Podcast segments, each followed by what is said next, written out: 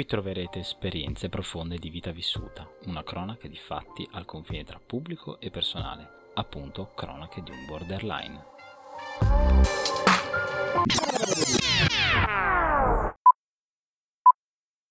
Scrivo a ritmo di rock mentre la batteria del mio cuore gronda ancora un po' di sangue per una ferita silenziosa che alla fine è scoppiata rendendosi squarcio. Finalmente perché quando arrivi in fondo al barile riesci a vedere quello che, anzi chi è rimasto, nessuno se non te stessa, solo allora puoi iniziare a riempire il vuoto dentro di te per risalire. Ma partiamo dall'inizio, dal mio primo CBL. Quando senza preavviso la signora morte ha aperto a calci la porta della vita normale e mi ha fatto capire che stavo sprecando tempo da allora ho deciso che un mix di leggerezza, sorrisi, provare e rischiare o semplicemente fare sarebbe stato il mio personalissimo antidoto al dolore. E sono ancora oggi convinta della mia scelta, perché cogliere occasioni senza pormi limiti, se non legali o economici, mi ha restituito tante soddisfazioni. A poco a poco ho costruito la sicurezza della persona che voglio diventare. Ma è difficile tenere il passo di una che preme l'acceleratore, e io lo sapevo. Mi aspettavo la fatica dei miei genitori quando un giorno ho comunicato loro che mi volevo trasferire e non erano d'accordo. Mi aspettavo i non posso degli amici all'accompagnarmi in viaggi lontani e ho uscite che alla fine ho fatto da sola. Ma ciò che non mi sarei mai aspettata è stato il freno a mano dei miei partner, le persone che come compagni di vita avrebbero dovuto, almeno così credevo, capirmi, accompagnarmi, consigliarmi, sostenermi. Intendiamoci, invidio la razionalità dei canguri che saltano da un letto a un altro, ma purtroppo, o per fortuna, in me hanno sempre vinto i sentimenti. Perciò ho avuto solo relazioni lunghe, minimo un anno, massimo tre. Mica bruscolini, ma persone a cui ho espresso i desideri più forti e le paure più grandi. Persone di cui ho accolto pregi e difetti in tutto e per tutto, perché non solo erano il mio presente, ma avrei voluto farle diventare il mio futuro, e se ai primi tempi è stato tutto bellissimo, come è giusto che sia agli inizi di una relazione, a poco a poco ho notato l'oggettiva difficoltà, più o meno palpabile, di farmi accettare come io accettavo loro. Il problema ero io, a essere sempre troppo, in un modo o nell'altro. Qualcuno mi ha ricordato spesso, in modo sottile, che mangiavo troppo ed ero piena di tatuaggi.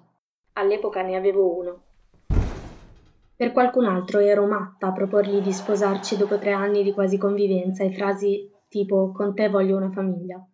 Per un altro avevo troppi amici maschi, ero troppo appariscente in jeans, canotta e dottor Martens ed ero troppo pura per capire che tutti ci provavano con me.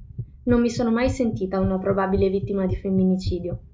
Ma mi è venuto il dubbio quando gli ho intimato di uscire di casa tenendo con tutte le mie forze una padella a mo' di mazza da baseball.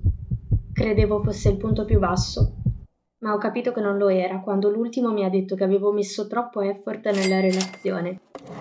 Ecco, in quel momento la ferita silenziosa si è squarciata e ho cominciato a urlare.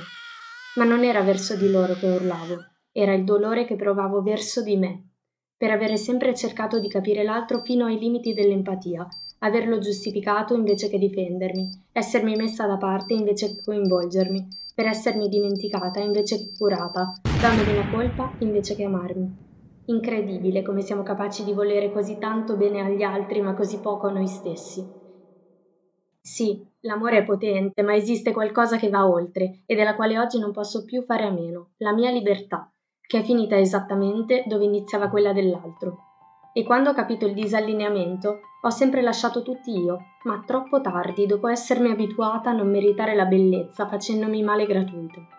Mi sono quindi ripromessa di volermi bene davvero, coltivare le mie passioni, parlarmi, scoprirmi e accettarmi per quella che sono, senza accontentarmi. Ormai sono cresciuta, ora schiacceranni da sola e, sinceramente, io non lo so quando ci sarà l'ultimo, perché è la vita che decide da sola ma so che merito qualcuno che sia così mio fan da leggere tutti i miei articoli e chiedermi pure l'anteprima dei podcast che ho in mente, che mi dica sei bellissima quando mi metto il rossetto invece che darmi della puttana. Merito mi porga un fazzoletto quando sono triste, invece che girarsi e continuare a lavorare al PC. Che si preoccupi quando ho così mal di schiena da non riuscire a farmi mangiare o raggiungere il water invece che uscire con gli amici. che mi risponda anch'io a una dichiarazione scritta a mano su un foglio protocollo. Sì, i fogli protocollo esistono ancora. Merito mi protegga dagli attacchi di panico quando affronto ancora oggi l'irruzione della signora di qui sopra, invece che ridermi in faccia. E lasciarmi finalmente andare, camminando insieme, senza la paura di essere giudicata. Merito tutto questo e anche di più, ma non lo merito io come Carlotta.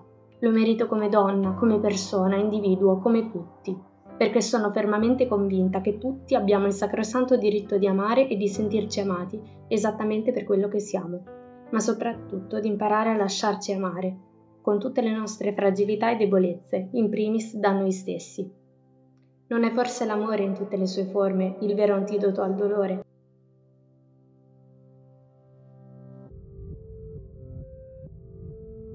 Ascoltato Cronache di un Borderline, un podcast di borderline.it, letto da Serena Zoe Lombardi, scritto e post prodotto da Carlotta Copini. A giovedì prossimo.